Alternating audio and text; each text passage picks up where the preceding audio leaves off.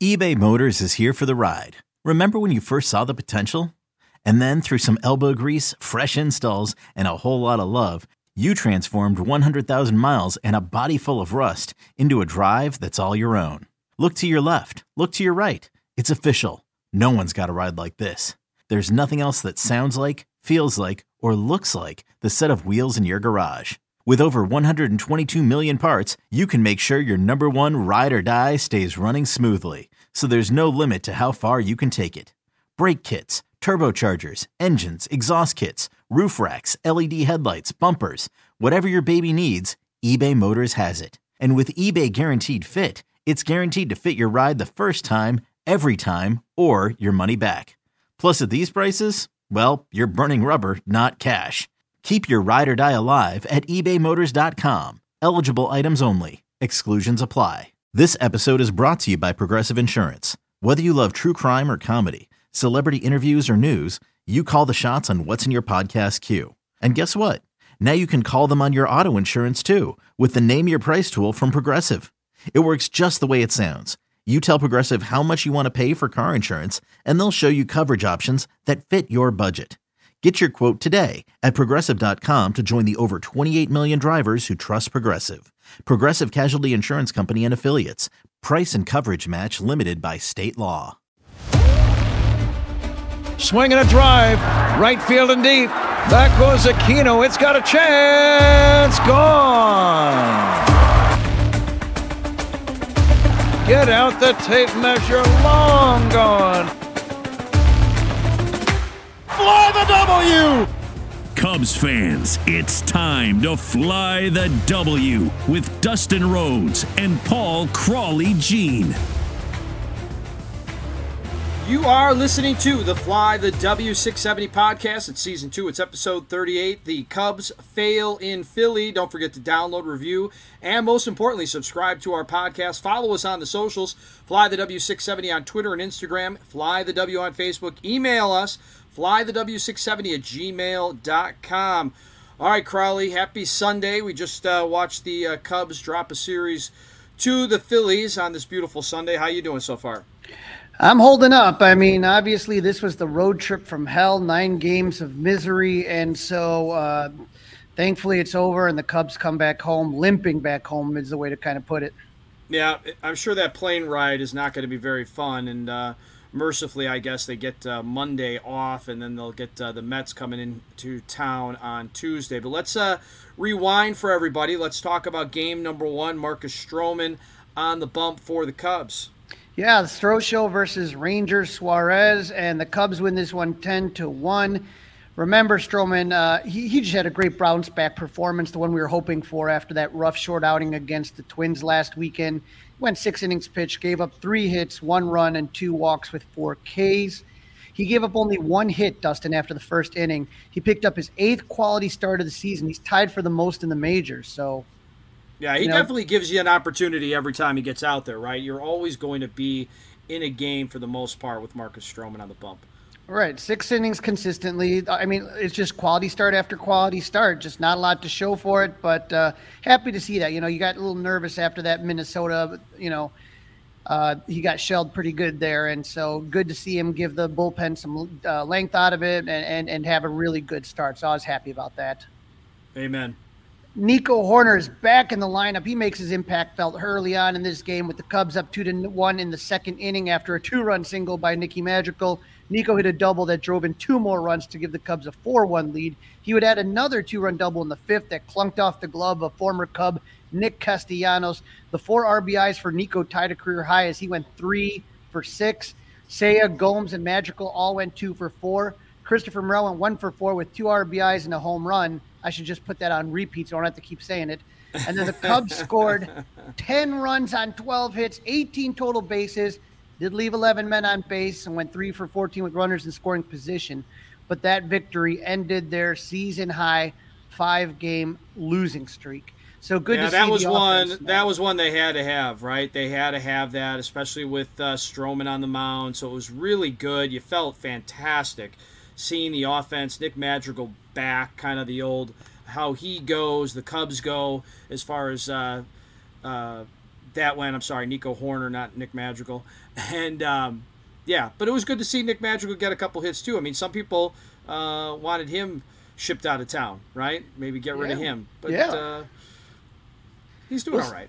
Right, right, and and so you know you you felt good after that because you said, okay, well, you got that one, and you still got Justin Steele coming up. One thing that was interesting is Nick Burdi came into garbage time in the ninth inning with the Cubs way up. He gave up no hits, no runs, one walk, and one strikeout. That strikeout was against our old friend Kyle Schwarber with a pitch that hit 101 on the gun. That was the fastest Cubs pitch since Aroldis Chapman in Game Seven of 2016. Yeah, so, see, that's crazy. Yeah, that I that that pops right. That pops at you, literally and figuratively. Um, that that's the fastest pitch since Game Seven of the World Series. Right, and that's been the problem with the Cubs is you got all these guys that are kind of pitching to contact, and, and you don't have the flamethrowers that you see in a lot of these other bullpens. And so I guess that's kind of why I want Nick Burdi to have more chances. Are there going to be bumps in the road? Yes, there are going to be bumps in the road with some of these young guys, but but there's a lot of upside with them as well. Yeah, they, they, they listen. They could do a whole lot worse than Nick Burdi. Everybody at this point needs a chance. This bullpen is an absolute mess right now. Yep, game two. You want to talk about a mess? Jameson Taillon versus Aaron Nola. The Cubs lose 12 to 3. If you wanted your Saturday freed up, Jameson made sure that happened as he was bad right away. He made up his fourth start back from the IL. He's had, when he had a groin issue, and it's just been an absolute struggle. He gave up six runs in the first inning, a grand slam. Did you not predict that grand slam happening when he loaded the bases and Schwarber? Oh, of up? course. I mean, Schwarber just absolutely destroyed that baseball. Absolutely destroyed it. You leave a hanging curveball to Kyle Schwarber, and that's what's going to happen. A two-run homer to Cody Clemens. Clemens actually pitched the night before, position yeah. player pitch, and he didn't look like his dad, but he also hits better than his dad. Uh, the Cubs were down six nothing after the first after the first inning. When asked about what was going on, Taillon said, Being on a new team in a new place, you want to prove that I deserve to be here and I'm a good player. So far, I haven't had that opportunity to show that. It's been pretty crappy feeling. And obviously, when you're pitching, you're out there by yourself. It's not fun, but you have no choice but to punch back, pick yourself up, find a way to punch back. He's not made it out of the fifth inning in any of his four starts since coming out of the IL. So yeah. I don't know, Dustin. He's been really he, he he's been disappointing. Doesn't look right doesn't seem to know where the ball is going. Um, I, I, it's like his confidence is absolutely shaken right now. And and everyone's trying to figure it out. The numbers don't look absolutely awful. Just, just every time he gets two strikes, he can't finish it. it. It just it comes out to be a mess. And at every time when you think he might get off the hook and everything's gonna be okay, just the worst possible situation happens. And I don't know if he, he has something wrong with him if he needs a stint on the IL, go to Iowa, work it back. We'll see what happens. But right now, every time it's almost a guaranteed. Lo- it is pretty. He hasn't won one start this year. He hasn't. The Cubs have not won won a single game that he has started all year. And big so old zero. Yeah, big old zero. At this point, you know, you just wonder how long this can keep going. They're going to keep working it. Uh, Rucker, Estrada, Fulmer, and Burdi came out of the pen to pick up the slack. The only reliever to not give up a run was Jeremiah Estrada, who went 1.1 innings, gave up zero runs, zero uh, hits, one walk, and had three Ks. Rucker gave up two runs. Fulmer gave up one run, and Burdi gave up one run as well. He gave up a leadoff triple to Garrett Stubbs, who scored on a wild pitch. But then he settled down and got a flyout and two strikeouts, and once again throwing that heat. So, you know, just just kind of something to keep in the back of your head. The offense, though, looked anemic. Hoerner Happ, Suzuki, Mancini, and Wisdom were all hitless. Uh, Dansby Swanson hit two a two run homer, and on repeat, Christopher Morel hit a solo home run. In his 10 games this season, Christopher Morel is batting 381, 16 for 42 with three doubles, seven home runs, 13 RBIs, 14 runs scored, a 409 on base percentage, a 952 slug. Since May 9th, Dustin, his first game of the season, he is tied for the major league lead in homers with Aaron Judge and extra base hits. Morel scored at least one run in each of his first 10 games this season. The only other Cub to do that since 1900, Hank Sauer, who was originally the original Mr. Cub MVP, 1954. He held the streak for 13 games. What's more, Morel has also recorded at least one hit and one run in 10 consecutive games. He's a 13th Cub to have a, game, a streak of 10 games or longer with a hit or a run. The last Cub to do it, Mark DeRosa, May 9th about to that? the 19th, 2008. Morel is the only Cub in franchise history since 1901 to hold such a streak from the start of the season.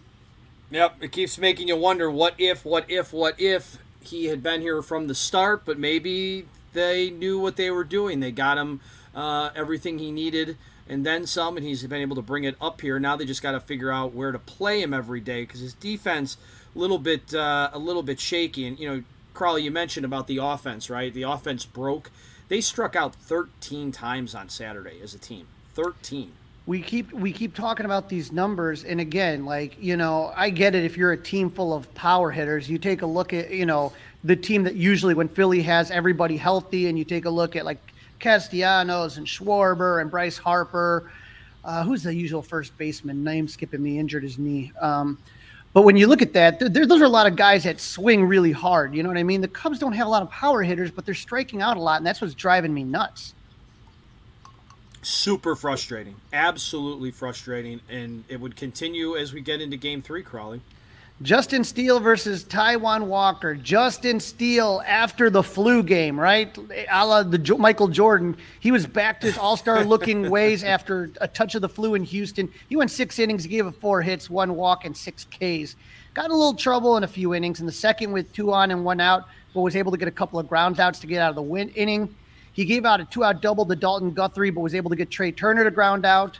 And then he gave up a leadoff double to Nick Castellano in the sixth, but the next batter, Bryson uh, Bryce Harper, flied out to Seiya Suzuki, who threw a strike to third, and Castellanos was out.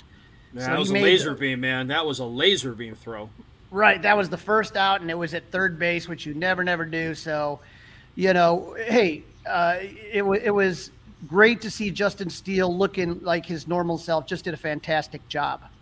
Now, on the offense, once again, that were non-existent against Taijuan Walker, who came into the game with an ERA over five. He held the Cubs to only two hits over 5.2 innings. He had three walks and three Ks. Cubs helped him out with some sloppy base running. They got picked off twice. In the second, Mike Tauchman was caught off first on a back pick by JT Realmuto. And in the fourth, Dansby Swanson singled, but was picked off by Taijuan Walker. Cubs had their best chance to score in the sixth, and I thought maybe this is the one where they break it open, right? Nico, you know, with one out, Nico draws a walk, reaches second on a throwing error, and uh, and, uh, then Dansby walks. You got guys at first and second with one out, but Happ flied out and Seiya struck out to end the inning. Christopher Morel on repeat, hitting a solo home run, this time in the ninth off former Cubs closer Craig Kimbrel to get a Cubs a third hit and keep his homer streak going and to keep the Cubs from getting shut out. But that was the only run the Cubs would score. Uh, Justin's uh, during Justin's last inning of the sixth, though, I thought this was interesting. Jeremiah Estrada was up and throwing first, right in the pen, but then he sat down and Alzolay got back up. He was the first one to come out of the pen. He got the first out, but then gave up a double to Ed, uh, Mundo Sosa. Then pitch hitter Bryson Stott hit a two-run homer, his first as a pitch hitter, and the Cubs were down two nothing. We talked about this in the last episode, Dustin. You know, some of this is Ross's fault, some of it's on the players. This is not on Ross. I mean, you sit no there. and- that's and- not on ross that, I, that's that is not on ross i will not blame david ross for that but i do have a question because when i was watching that part of the game crawly I don't mean to put you on the spot but you might have the answer what was going on with that arm sling or brace or what what was that what was that all about they made him take it off ross had to come out and say what's going on what, what, what was that about I have no idea. I saw him kind of playing around with it in the uh, bullpen when he was warming up, and then right I and then think it was and then he came deal. out yeah he, Yeah. he came out and had it on his arm but then the umpires made him take it off. I I wasn't haven't quite heard anything sure about it yet. i wasn't quite sure what was going on. I didn't see anything on on social media either about it. So i don't, I don't know, know if if that it- played a role like the the umpire taking him out of his rhythm perhaps or making him not feel as confident because that was not on his uh on his person anymore. I just i don't i don't know I don't know too. You you wonder if, like you said, if it was the ups or if it was the opposing manager playing a little gamesmanship, getting right, in his head. gamesmanship. Yep. Don't know, mm-hmm. but you know, I, I just I know Hein, you know this this is what Joe Maddon, who's going to be at Club 400, uh, tickets go on sale this Friday.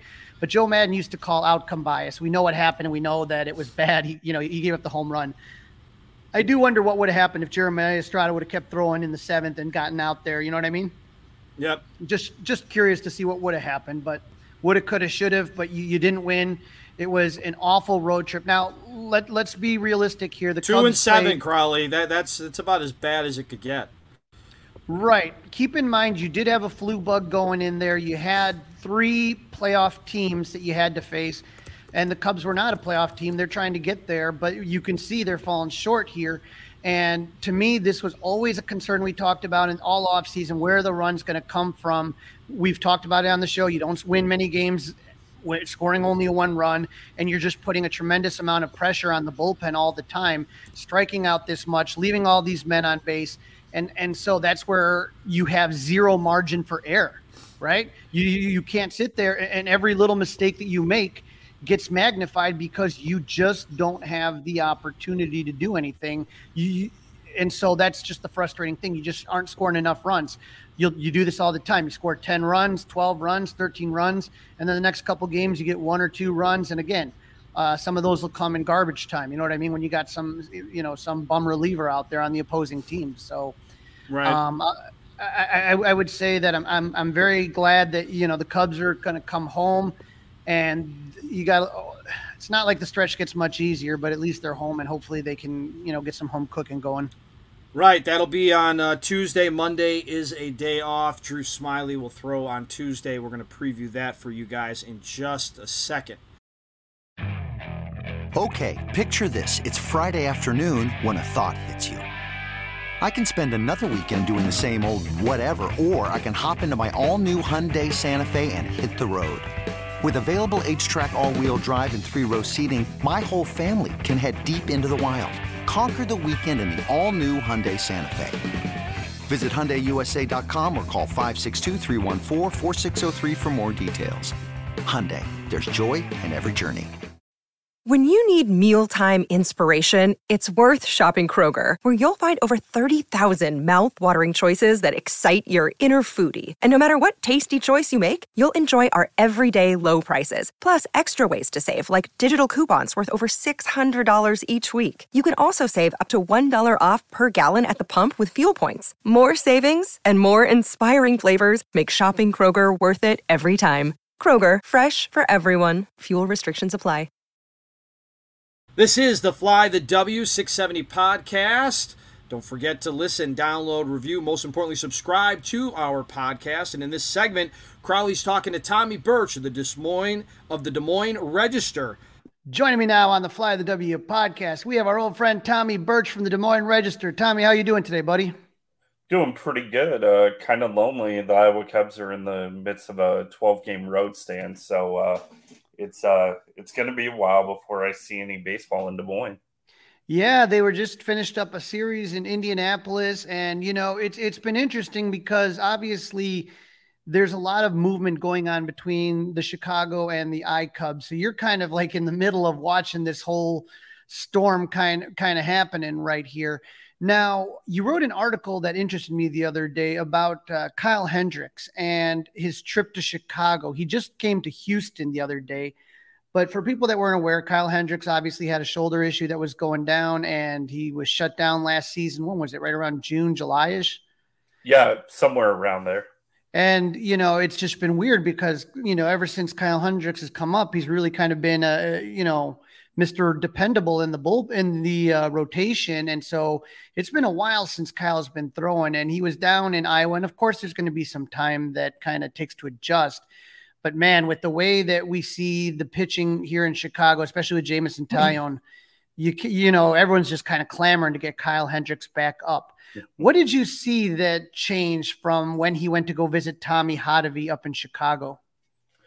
Results. I mean, for you know, kind of the novice baseball expert like myself, you know, I've been watching baseball my whole life. I'm not the the pitching gurus of Tommy Hottovy and Ron Villone, but uh, Kyle had actually told me when he went back to Chicago, they looked at some film of one of his outings from 2016.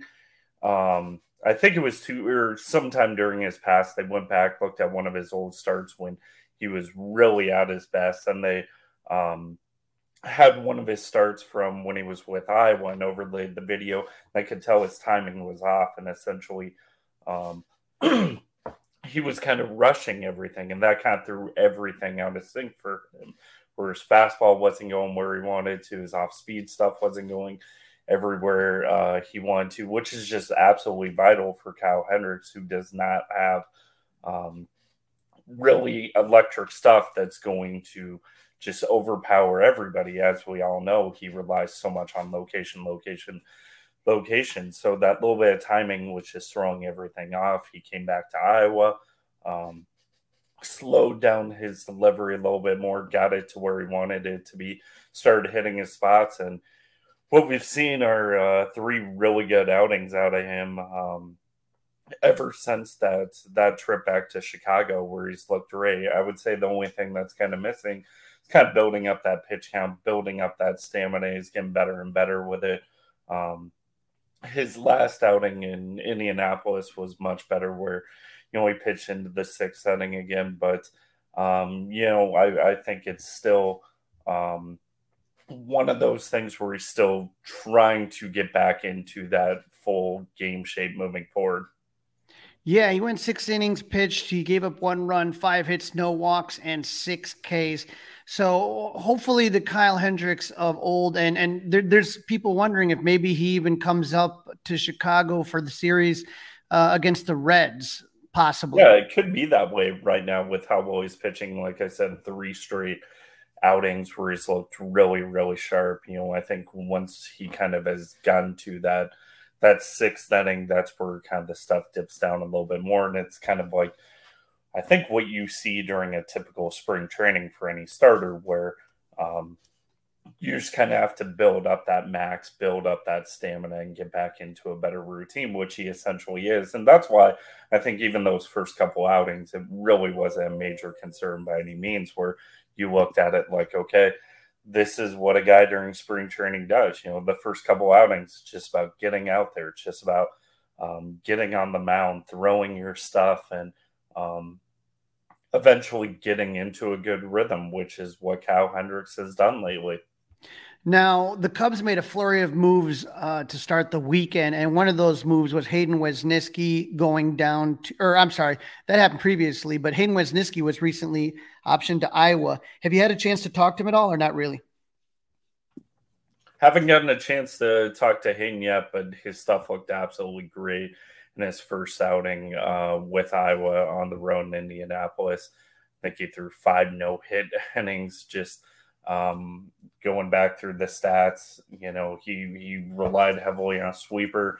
Um, I think 11, 12, 13 swing, swing and misses somewhere around there. So, um, the only concern would have been the four walks. He had four walks during that outing, but it's exactly what you want to see from a guy that is coming back down to the minor leagues after getting a demotion where he just goes out there and absolutely shoves. And kind of looked a lot like the guy that we had saw in Chicago at times this year, mostly at times at the end of last year, where um, he's just got great stuff. He's got swing and miss type stuff, and he's got flat out dominant stuff when he's on. So I think for him, it's going to be more about finding consistency, being able to put together outing after outing, inning after inning. Um, of just kind of being that dominant guy that we've seen at times. Now, another guy that that has been that was just recently sent to Iowa was optioned to Iowa was Keegan Thompson, who had just has struggled this season, and you know he was kind of taken aback. And I think that's hard sometimes. You know, you, these guys work so hard to get to the majors, you know, and you know what it's like, you know, beautiful clubhouse and nice flights and all this stuff. And then they got, got that in Iowa. They've got a nice clubhouse. I, haven't, I haven't been in the Iowa clubhouse not, yet. Definitely not the flights, but yeah, I mean, it's it's so tough, especially when you're a guy like Keegan Thompson who's gone up there and absolutely shoved and really um, solidified yourself as part of the plans moving forward. I think there was a point in his career where he's probably thinking like, okay, I've done my time in the minor leagues. I've done my time in Iowa. I've solidified myself as a big league uh, reliever moving forward. And I think um, this is something we have seen from Cubs players over the years. It's going to be how does he um, respond to it? And if he responds well, gets the work in, there's truly a path moving forward to have him go back up there and have great success. You know, we saw it with Ian Happ, we saw it with Kyle Schwarber. You know, we've we've seen it with a ton of guys, Christopher Morel, who have gone back to the minor leagues, done what they've had to do, gone back up and absolutely flourished. So I think for him, it's going to be embracing that time um, back in the minor leagues, seeing done what he's got to get done and then getting getting back on that path moving forward because look, he is going to be a valuable asset for the Cubs moving forward. He was a valuable piece of that bullpen last year, and they're definitely counting on him again this year. Now, how surprised are you? You mentioned Chris Morel. I mean, everybody knows the kid's got talent and all this stuff, but how? I mean, this is big league pitching. I don't care who it is, and the guy is just hitting home run after home run. It, even today, he gets another one. How shocked are you at, at, at, the success success Chris has had? And did you see him working a lot with uh, John Mallee? I know they've talked a lot on the broadcast about um, moving his hands down lower and all that stuff. What did you see when he was in Iowa? Yeah, I mean, they told him, look, there were two things they really wanted him to work on. They wanted the strikeout rate to go down, they wanted the walk rate to go up. The strikeout rate went down a little bit. It wasn't like drastic numbers where you saw a nine day difference in Christopher Morel. You saw the walk rate go up. Uh, the most important thing, I think, when I saw Christopher Morel down here was that he was having um, competitive at bats all the time. He wasn't wasting at bats, chasing pitches out of the zone constantly. You still had that chase from time to time, but you know, to a certain degree, that's what you like about Christopher Morel too, is that aggressiveness and that aggressiveness leads to a lot of success, like we're seeing at the big league level, where he's going to show off a ton of power. He's going to show off a, a ton of uh, ability to just electrify that offense, something that they've been sorely missing now. Um, what he's done in Chicago has absolutely astounded me because you look at what he had done in Iowa. He had actually kind of cooled off over the last week before he got called up. So kind of wondered like, okay, is this is this almost kind of a weird time to to call him up? There was a need; they needed to bring him up though. Um, but he has just absolutely torn apart opposing pitching in Chicago. He tore apart opposing pitching in the minor leagues and he's one of the best hitters on the planet right now when it comes to any level. What he did, did at AAA, what he's doing at the major league level. Um, look, it's going to be impossible for him to keep it up. But if you can have some level of that success moving forward, man, that's going to be a valuable piece for the Cubs moving forward because he offers so many different things that um, are just insurmountably uh, valuable to the Cubs. You know, like I mentioned, that power he offers versatility. A guy that can play the infield, can play the outfield, and can do a really good job of that too.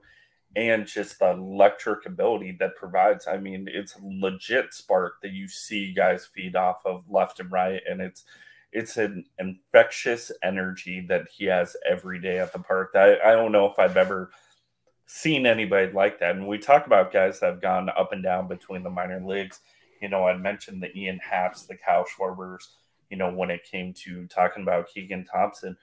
Um, you know, when Morel got sent down to the minors, he fully embraced it. He was a guy that had a smile on his face all the time.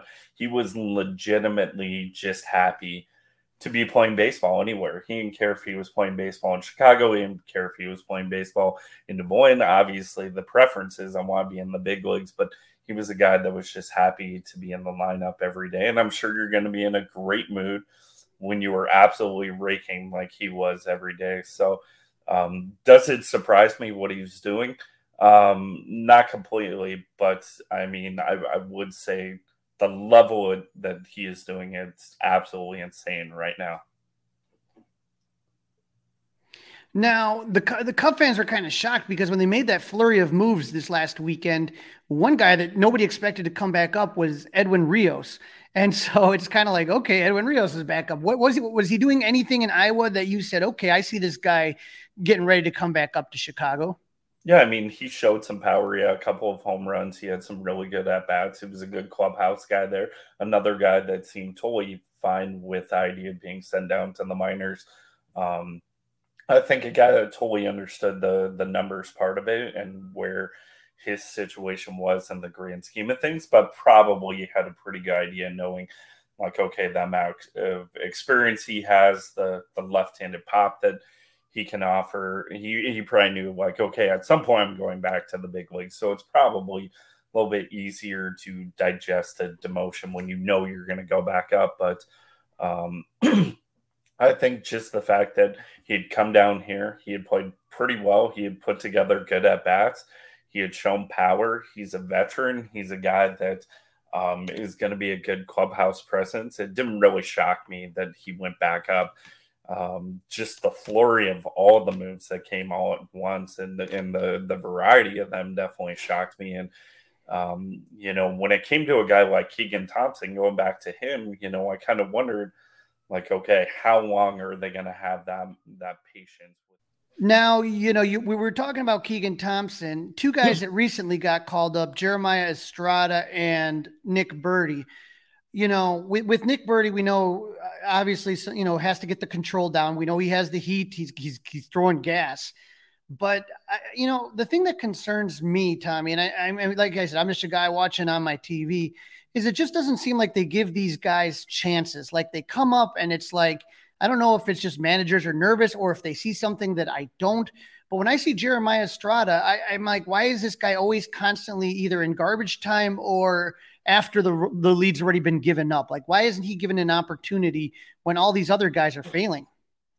Yeah, I mean, I think part of it is like earning that trust when it comes to David Ross. Like, okay, we're going to put you in these situations early on. If you do well, I'm going to put you in some more high leverage situations. I'm going to give you some more opportunities moving forward, which in the grand scheme of things, yeah, it's kind of a double edged sword where you know you you want to get them experience but you're also and you're wanting them to kind of prove themselves but also like some of the situations just become really really hard to navigate through you know especially when you're coming into a blowout game or you're coming into a game where you know the bases are loaded and there's one out you know for a long time.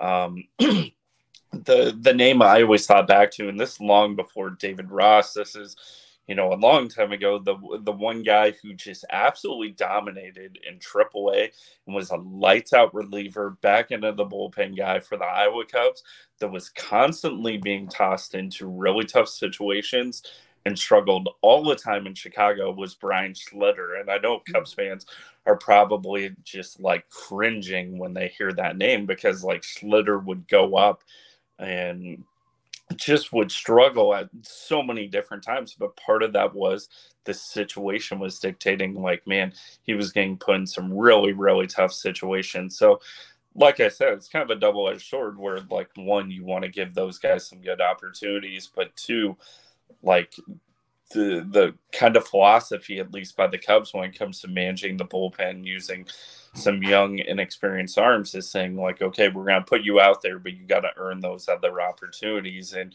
to earn those other opportunities, you got to dig through some of these tough chances um, early on. Yeah, I mean, it's just, I, I, it's it's it's kind of tricky because I like look, I get it. If you got a really good bullpen and it's like, man, where we, you know, we'll just kind of put these guys we need them. But it's like, man, it, with, with these guys, it's like it just seems like there's a different guy blowing a lead or blowing a save or blowing a hold every day. It's like, why not see what you got?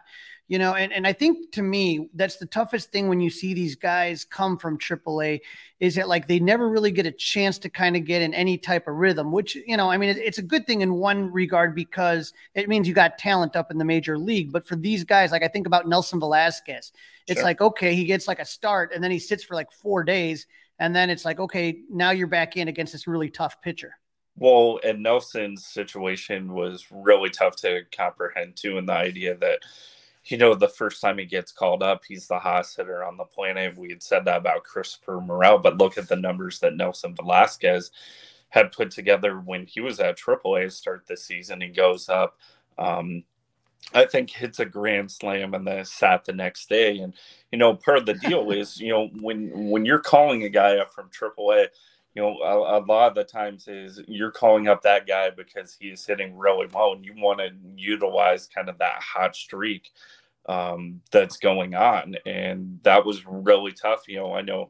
Um, you know, when Nelson first went up, I remember thinking like, "Oh my gosh!" Like they got to play him every day and let him get into a rhythm because or else you are going to just cool off one of the hottest hitters in your entire organization.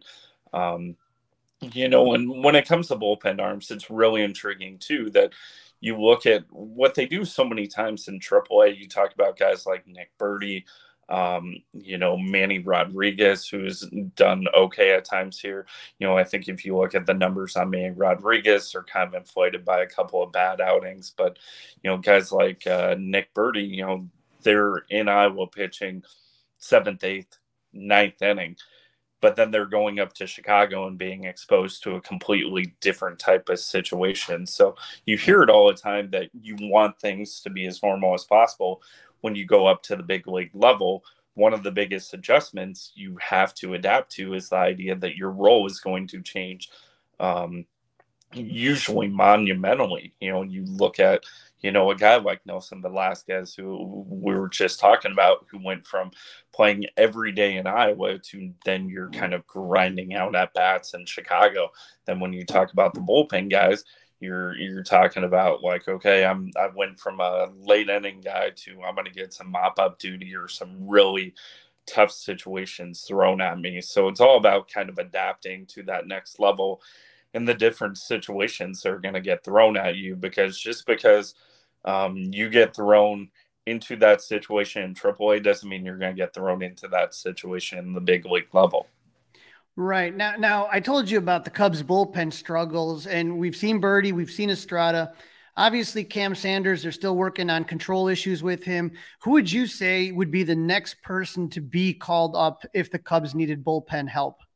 Yeah, I mean, man, both those options are really intriguing. I've always been a Cam Sanders guy just because I love the stuff, um, the velo, the wipeout stuff. Um, you know, control has been missing at times for him, but, you know, he's a guy that will walk two, strike out three in an inning. So he's got some really good stuff. I think if he can just pound the strikes out a little bit more, like he he's going to be knocking on the door of the big leagues. Obviously, another guy is Codi Heuer, who's still working his way back from Tommy John surgery. I thought, like, man, when I first saw that he was coming to AAA and he was starting um, that rehab assignment, seemed really fast for a guy that was coming off Tommy John, and I think you saw that early on where some of the first couple outings were a little rough. He got roughed up a little bit. He had trouble with his command. He's starting to get that back. The velo is is really getting up there too. So he's a guy that probably needs a little bit more time, and I think you kind of want to get him into a rhythm too. And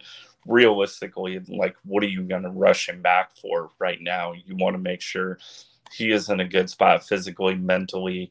Um, all that type of stuff. But him, Cam Sanders, Manny Rodriguez, you know, as a guy who's been thrown in the high 90s as well and has looked really good um, at times. And like I said before, the statistics probably don't tell a full story when it comes to Manny, but he's also had some um, some control issues as well. So, um, you know, Horton's another guy that they really, really seem to love. Um, he's a guy that I think would be up in the big leagues at some point this season, but all those guys are probably, um, you know, guys that are at least knocking on the door of the big leagues right now. Yeah, you're talking about Bailey Horn. One last guy I want to talk about is Javier Assad. We saw the spring training was amazing. We saw the World Baseball Classic. Struggled when he came out of the gate here in Chicago, but I felt like the second time he came up, he looked much more like that guy we saw in spring than we did in early April.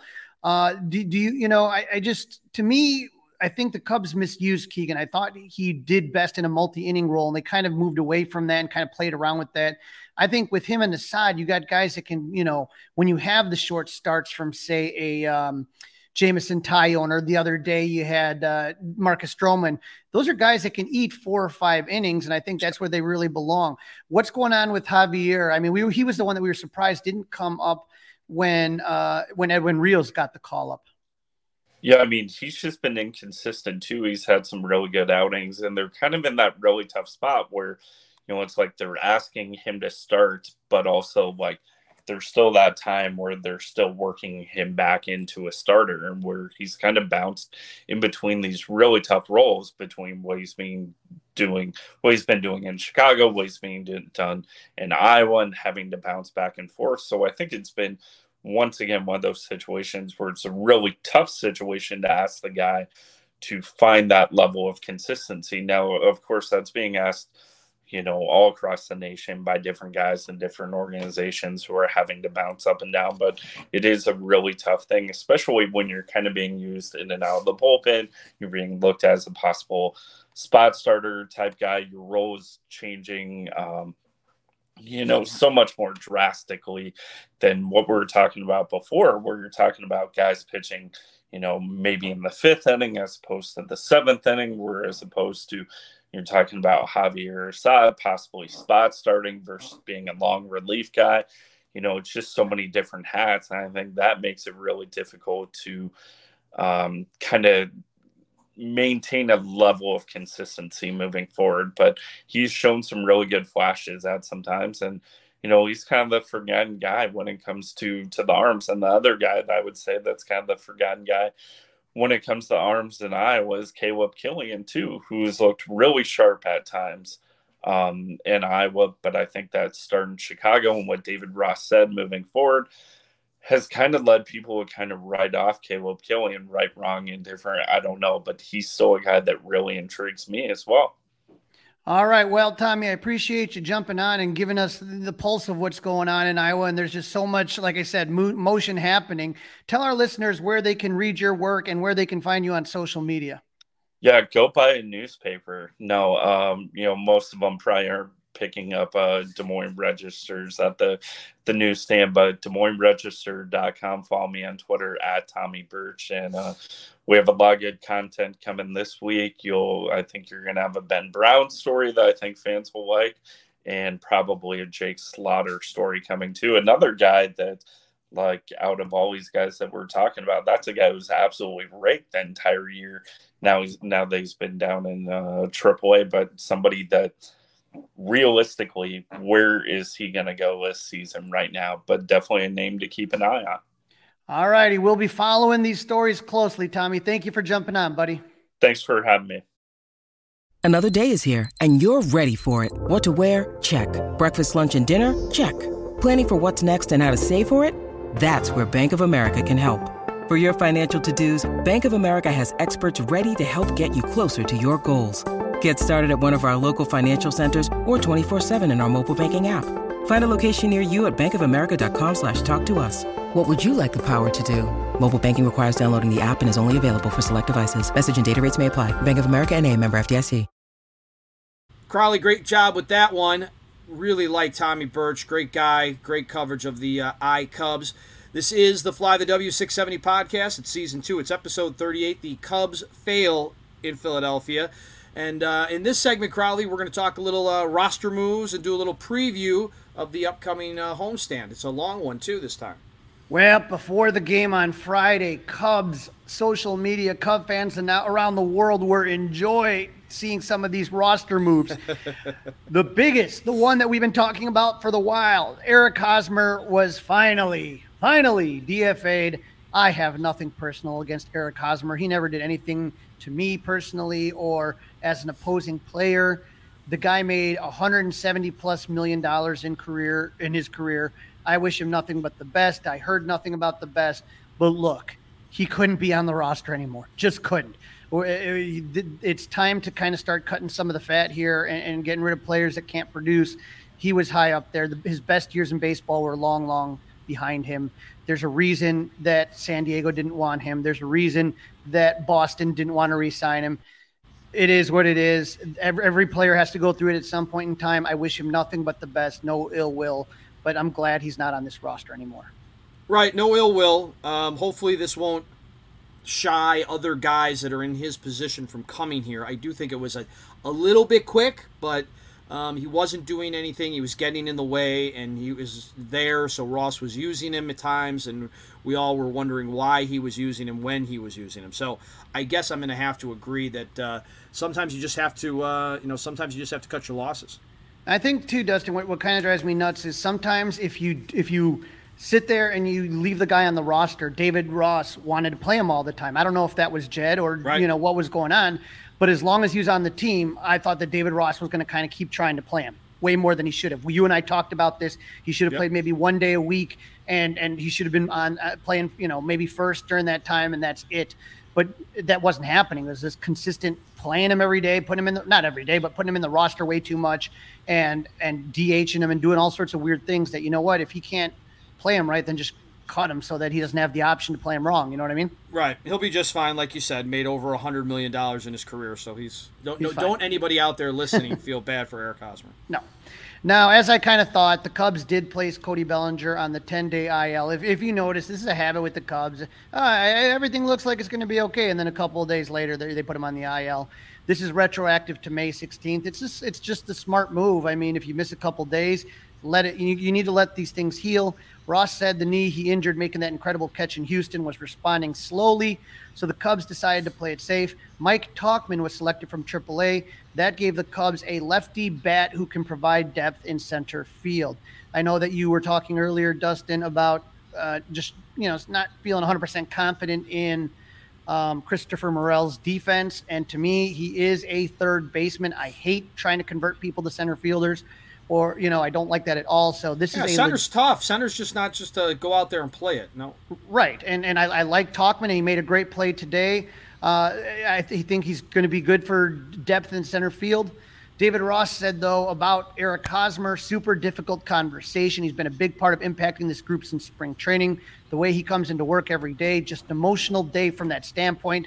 That's probably the worst part of my job, having those types of conversations. He's a professional as I've ever been around. Um, in the 31 games for the Cubs, Hosmer hit 234, two homers, 14 RBIs. But I think sometimes too, and remember David Ross, he wasn't a, a superstar player. He was a guy that w- was somebody that was a really good clubhouse guy, gave you, you know, kept professionalism in that locker room. A lot of people said he was the leader, the captain of that 2016 team. And I think that, you know, when he has to have that conversation, he probably remembers what that was like to be on the other end of it, you know? Absolutely. Absolutely. Yeah, it, has got to be, it's got to be a difficult thing, but uh, I guess that's part of uh, what goes into being a big league skipper, right? Right. And we talked about this on the last show. Keegan Thompson was optioned to AAA. Edwin Rios was recalled from Iowa, which surprised me. So the Cubs are playing one pitcher down. They have one additional position player. Uh, doesn't Keegan... make any sense to me at all. That doesn't make any sense at all. The way this bullpen's been performing. I don't know if there was why anybody. Is Assad, why is Assad not up here? That that I could not tell you as of right now. But Rios, Keegan's had a 4.22 ERA, 16 strikeouts, 14 walks, and 21 in the third innings. He had that disastrous outing on uh, Thursday. Uh, was it? No, it was Wednesday. On Wednesday, where he uh, basically gave up the winning runs, and you know, I just think that this was on the Cubs. I think they misused him from the beginning. We always said multi inning role. They started playing around with that. I didn't like it. And hopefully he can get straightened out in Iowa. I'm sure he will. I'm sure he'll be back up. Yeah, eventually he will be back up. No doubt about it. On Saturday, the I Cubs, and, and you just heard with the interview with Tommy Birch, they played a doubleheader in Indianapolis. There was a rainout the other day, and so Kyle Hendricks went six innings pitch, gave up one run on five hits, no walks, six Ks in a 2 1 I Cubs victory. Uh, he'd be able to start Friday or Saturday for the Cubs uh, again, that next series coming up. So just kind of be aware. I think that might be Cincinnati. So they go Tuesday, Wednesday, Thursday. So yeah, it looks like he would be in line to pitch in, uh, against Cincinnati. Not only that, Hayden Wesneski started game two of that doubleheader. He went five innings pitched, gave up no hits, no runs, four walks, and five Ks. So you know, we're going to be watching Hayden real close, and hopefully he gets those walks down, and we'll be. Well, that's just it, right? That's it. The walks is what really bugs you about the whole thing. Four walks, come on. It's it's not just the walks, but it's also just how they're kind of coming about. You know, like sometimes you got a tight umpire or something like that. You can't have uncompetitive pitches, especially if you're a guy like Hayden. You if, if a guy can just sit there and lay off and you're falling behind in the counts, you can get away with that in AAA. You fall behind in counts in the major league. You saw what happened to Hayden. He's going to get whacked. Oh yeah, big time. So the Cubs have the Mets coming into town. Uh, thank God the Cubs are back after that awful, awful road trip that we talked about. The Mets last season went 101 and 61, finishing second in the NL East to the Atlanta Braves. The Cubs played the Mets seven times last season. They actually took the series four to three, but they lost three of four at Wrigley, but swept the Mets at Shea Stadium. The Mets lost in the first round of the playoffs to the Padres, two games to one, and owner Steve Cohen decided, I'm going on a spending spree, and that's what he did. Got some key additions. Uh, center fielder Brandon Nimmo, right-handed pitcher Edwin Diaz. All of these guys that they uh, signed back. Justin Verlander, Kodai Senga, who we were hoping coming to the Cubs and that we'll see on uh, Tuesday. Jose Quintana, former Cub. Catcher Omar Narvaez. Right-handed pitcher Adam Ottavino. Right-handed pitcher David Robertson, who the Cubs traded last year. Uh, you have Tommy Pham Danny Mendick, infielder, left-handed pitcher Brooks Raley, and Elisa Hernandez. I think though Mendick just went down, didn't they? Or I'm not positive. I believe so. I believe you're right. But they also had some losses. Jacob DeGrom gone. Taijuan Walker. We just saw him with the Phillies. Right-handed pitcher Chris Bassitt, James McCann, Seth Lugo, Trevor Williams, Trevor May, Mychal Givens, Joely Rodriguez, and first baseman Dominic Smith. So a lot of shuffling for the Mets this season. And don't forget, they were involved in that Carlos Correa craziness. They, he, was, he was on the Mets for a little bit until he wasn't. Right, right. Until he wasn't. All right, Crawly, I guess we have to do it, right? We got to look at the standings. Yeah, the Cubs lost two or three to the Phillies. Their record is now 20 and 26, season high, six games under 500. If everything stays the same, currently the Cardinals are beating the Dodgers. The Cubs would be in fourth place by percentage points. Milwaukee's still in first place. They're on a three game losing streak. They were winning last I checked, 24 and 21. Pittsburgh, 24 and 21. So in second place. They're four and six in their last ten. Same with Milwaukee. But the Cubs, uh, three and seven in their last ten. They're at twenty and twenty-six. Like I said, the Cardinals winning right now, but they're currently at twenty and twenty-seven. And Cincinnati has dropped into the cellar, so it is no longer the Cardinals in the basement. We don't get to laugh about that anymore. In fact, we have to get worried that they're just about to pass the Cubs. Right. That's what we have to worry about now is the uh, Mets are coming into town, Crawly, for three games starting up on Tuesday. And, of course, right. you can hear those games on 670 The Score. Game one, Drew Smyly. Right. The, the Mets are third in the NL East at 24 and 23. They're on a four-game win streak. They're playing the Cleveland Guardians tonight. They took the first game on Friday. We're rained out on Saturday, so I'm hoping they're tired. Double header, right? They got a double header going today. Right. So you take a look Atlanta, Miami, then the Mets. You know, when we were frustrated about losing to Miami, sometimes there's teams that surprise you, and Miami's had a pretty good start. Philly has not, and you can see that Washington is clearly in the basement. So we can still be angry about that series. Uh, what was that? The beginning of May? So it is Drew Smyly taking the bump, Mr. Consistent, the guy that always keeps you in it. And, you know, he was the one that, you know, that loss, he didn't get a loss. He got a no decision uh, in that start against Houston, which was frustrating because he pitched so well. And the Cubs really needed that win and did not get it. When you look at Drew Smyly, like I said, that start against Houston, pitched absolutely well. Six innings, four hits, one earned run. And against Minnesota, he was the only one that did well. Six innings pitched, four hits, two earned runs. So uh, this is going to be interesting. I'm going to be at this game. So A, it's fun to watch Smyly. B, I am excited to watch Kodai Senga because I have never seen him pitch before, and this is his first time pitching in Wrigley Field. He has that fork ball, which is kind of the ghost fork ball that everybody's been talking about. Uh, against Tampa Bay in his last start, he went six innings. He gave up three hits and one run with 12 Ks against the best team in baseball. So, uh, Dustin, I'm a little nervous, but 5'11 in Cincinnati, he went five innings. He gave up eight hits and five runs. So, who knows baseball, right? Right. Who knows baseball? Um, Drew Smyly has been doing it for the Cubs, no doubt about that. I think he's even he's as consistent as they come. Only Justin Steele is better than him overall at this point. And yeah, I think it'll be interesting to see Kodai Senga at Wrigley and uh, what that's like for him. Of course, uh, hoping that the uh, bats wake up on the way back from Philadelphia and they can get to him. Well, as you know, nobody on the Cubs has ever seen Kodai Senga. So, what would you put the over under on strikeouts for the Cubs? Ten? Ooh, boy, that that's too high. Um, I'd probably put it at eight and a half. Eight and a half. Uh, All right. Eight and a half. Over under eight and a half. Unfortunately, I probably right now it's uh, 424 on Sunday after what just happened this weekend. I'd say over. Well, you take a look. The, the, Mets have seen Smyly plenty, and it seems like they hit him pretty well right now. Uh, Pete Alonso, 273 with a homer. How about Eduardo Escobar, third baseman? 571, 14 at bats with four homers and four RBIs. Francisco Lindor, 333. So there's some guys that can hit him pretty well. So hopefully Drew Smyly can can just can keep doing what he's doing and and uh, hopefully keep keep the Mets scoring down, right? Absolutely. Let's hope. Fingers crossed. Game two, Marcus Stroman will take his three and four record with a 3.05 ERA. He has been fun to watch, other than that blip in Minnesota against Philadelphia. Six innings pitched, three hits, one earned run. That Minneapolis start, 2.2 innings, seven hits, six runs. That was the bad one. And against St. Louis, six innings pitched, four hits, two runs. So I'm looking forward to the Stro show as always.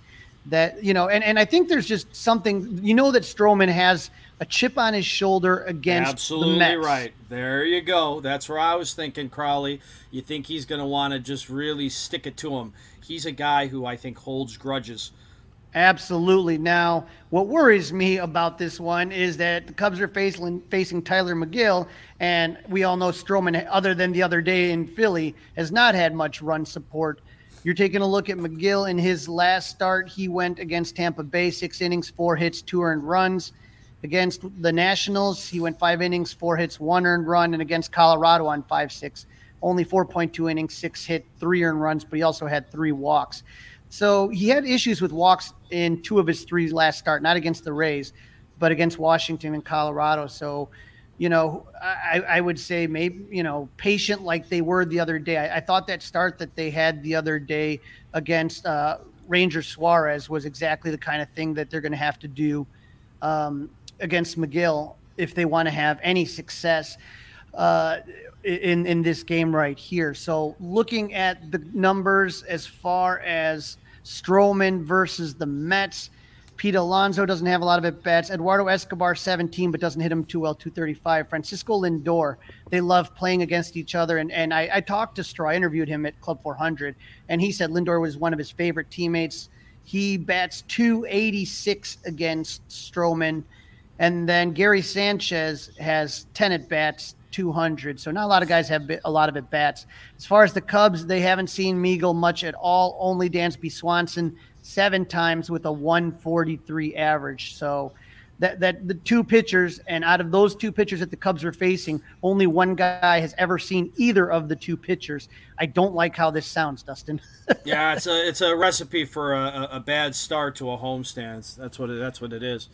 Yeah, especially just, game three, right? Game three, we've got Jameson Taillon out there, and uh, he's eight point one zero ERA and too many walks and no confidence. Well, he, this is going to get interesting, Dustin, because you say that, but but it's also Carlos Carrasco is also having an awful season as well. Yeah. Uh, he's 0 2 with an 8.68 ERA. Now the situation's kind of different. We all know that uh, Taillon only went 2.1 innings against the Phils and gave up six earned runs, six hits. Uh, first inning was just a disaster against Houston, 4.2 innings, seven hits, four earned runs, and against St. Louis, 2.2 innings, five hits, four earned runs. So he hasn't gotten out of the third in his last in two out of his last three starts. So not good. That being said, Carlos Carrasco is a guy. I don't know if people remember this. He was uh, on the Indians roster when the Cubs faced them in the World Series. And I, th- I wonder if he would have stayed healthy if the Cubs would have been able to take the World Series in 2016. That's what happens. But you know, he had an injury, so he was out uh, to start the season. He had a um, right elbow inflammation, so he didn't come back. He had a, a, a few spot starts with the minor league uh, Birminghamton Rumble Ponies, classic uh, triple triple A name right there. And then Rumble he was active. Oh yeah, the Rumble Ponies. So he was acted activated May nineteenth. So obviously he was injured to start the season, not to start the season. After a couple starts, they put him on the IL, and then he has just come back the nineteenth. So he pitched like two or three starts before he went on the IL. And then in his first start against the Guardians, he went five innings pitched, five hits, five earned runs, two walks, and three Ks. So again, patient at bats. This, I don't know if he's on a pitch count. Don't know exactly his situation, but you know that this is a guy that's not a, you know, that's still trying to get back into it. So the Cubs are going to have to look and do something to get this guy out early. Yep. Let's hope. I mean that you're going to have to have a crooked number, that's for sure. You're going to have to have some runs, no doubt. Boy, I'm just so disappointed, Crawly and Jameson Taillon right now. You know, he talks the talk, but he's not walking the walk. That's for sure. Yep, and he'll be the first to tell you that. But talk only goes so far, man. You got you got to start doing something here. Got to do something. Got to do something. All right, who's hot? Who's not? Crawly. Who's hot? Who's not? Well, let's go ahead and start with Seiya Suzuki. Hot, hot, hot. He is eight hits in his last 22 at bats, three home runs, five RBIs, 10 strikeouts to three walks. He's averaging 364, 440, 818. And you can't talk about hot without talking about Christopher Morel. The yeah, guy he is hot. He is hot as the sun right now. Nine hits in his last 25 at bats, but out of those nine hits, five of them are home runs, Dustin. So half the time he put makes contact, he's hitting a home run. Eight RBIs, 12 strikeouts to two walks, uh, but he's hit, hit slashing 360, 407, but his slug is a ridiculous 1.040. Not um, when we take a look at the not right now, Ian Happ is struggling here. And when you look at Ian Happ, he only has four hits in the last 21 at bats. Two of them are doubles, one RBI, but he's slashing 190, 280, 286. Matt Mervis continuing to struggle. Uh, he he's had less at bats obviously lately, but he's three for his last 16. Uh, he has one homer and one RBI in his last seven games, 188, 235, 375. So hopefully, like I said, coming back to Wrigley will do him some good. On the opposite side with the Mets, look out for Jeff McNeil, would you please? The guy has 20, he has 10 hits in his last 23 at bats, two RBIs. He's got three strikeouts and one walks. He's hitting 435, on base 458, slug 425. So he's not hitting for power, but he's getting on base all the time. Now, Eduardo Escobar, he's only had 13 at bats recently. He has five hits, and he's had one home run, three runs for 385, 467, 615. But when you talk at the not for the Mets, Brandon Nimmo is struggling. He has four hits in his last 28 bats, slugging 143, 172, 250. And also, Pete Alonso is like Kyle Schwarber, one of those all or nothing guys. He right now he only has six hits in his last 25 at bats, but four of them are home runs with 10 RBIs. So he's hitting 240. He's on base 269, but he's slugging 720. So just your classic slugger right there. Right. And, he always seems to he always seems to do good from what I can remember. I, am not looking at any numbers. It just feels like when he's at Wrigley, he does well. Also, take a look at Francisco Lindor. He he kind of reminds me in this Carlos Carrasco situation, or not Carlos Carrasco, but uh, Carlos Correa situation, where he's been struggling. He had a big hit the other day. I don't know if that's going to get him on track or not, but something to kind of just keep an eye on. Yeah, well, hopefully they all uh, are cold, Crawly. Weather should be pretty decent for those games at Wrigley. So uh, let's uh, get into the prediction, shall we? Yeah, I mean, I'm going to go with the Cubs taking one of three. I don't like the fact that they just have no experience against pretty much all the pitch. I mean, two of the three pitchers. So that's what has me nervous right now. And then you have a, a Taillon start for the third one, so that that doesn't make me really happy. Right, I, I have to agree with you, Crawly. Not that I don't want to agree with you or disagree with you, right? But it's right away you worry about Taillon, but maybe because their pitcher also has a really high ERA in that one, maybe you could just outslug them in that one. Um, I, am going to say one out of three for sure. They're not going to get swept by the Mets. That that, that I know for sure. I, I believe that uh, Marcus Stroman again has got that chip on his shoulder. He's going to be pitching lights out against his former team just to uh, just to shove it to them. So I'm going to go uh, one win, two losses against the Mets. But uh, that game three, uh, go ahead and uh, bet the over. Take that money that you won on Saturday and hit it on the over on Wednesday. All right, we're going to pound the over. All righty. hey, at least you got to have a little bit of fun during this losing streak, right? Right, it can't just all be Christopher Morel time, right? Can't be all Christopher Morel. All right, Crawly, that's a wrap. Don't forget to listen, download, review. Most importantly, subscribe to the Fly the W podcast. Follow the socials, Fly the W on Facebook, on Instagram. You can email us, flythew670gmail.com. And now you can watch us, Crawly, on YouTube by subscribing to the 670 The Score YouTube channel.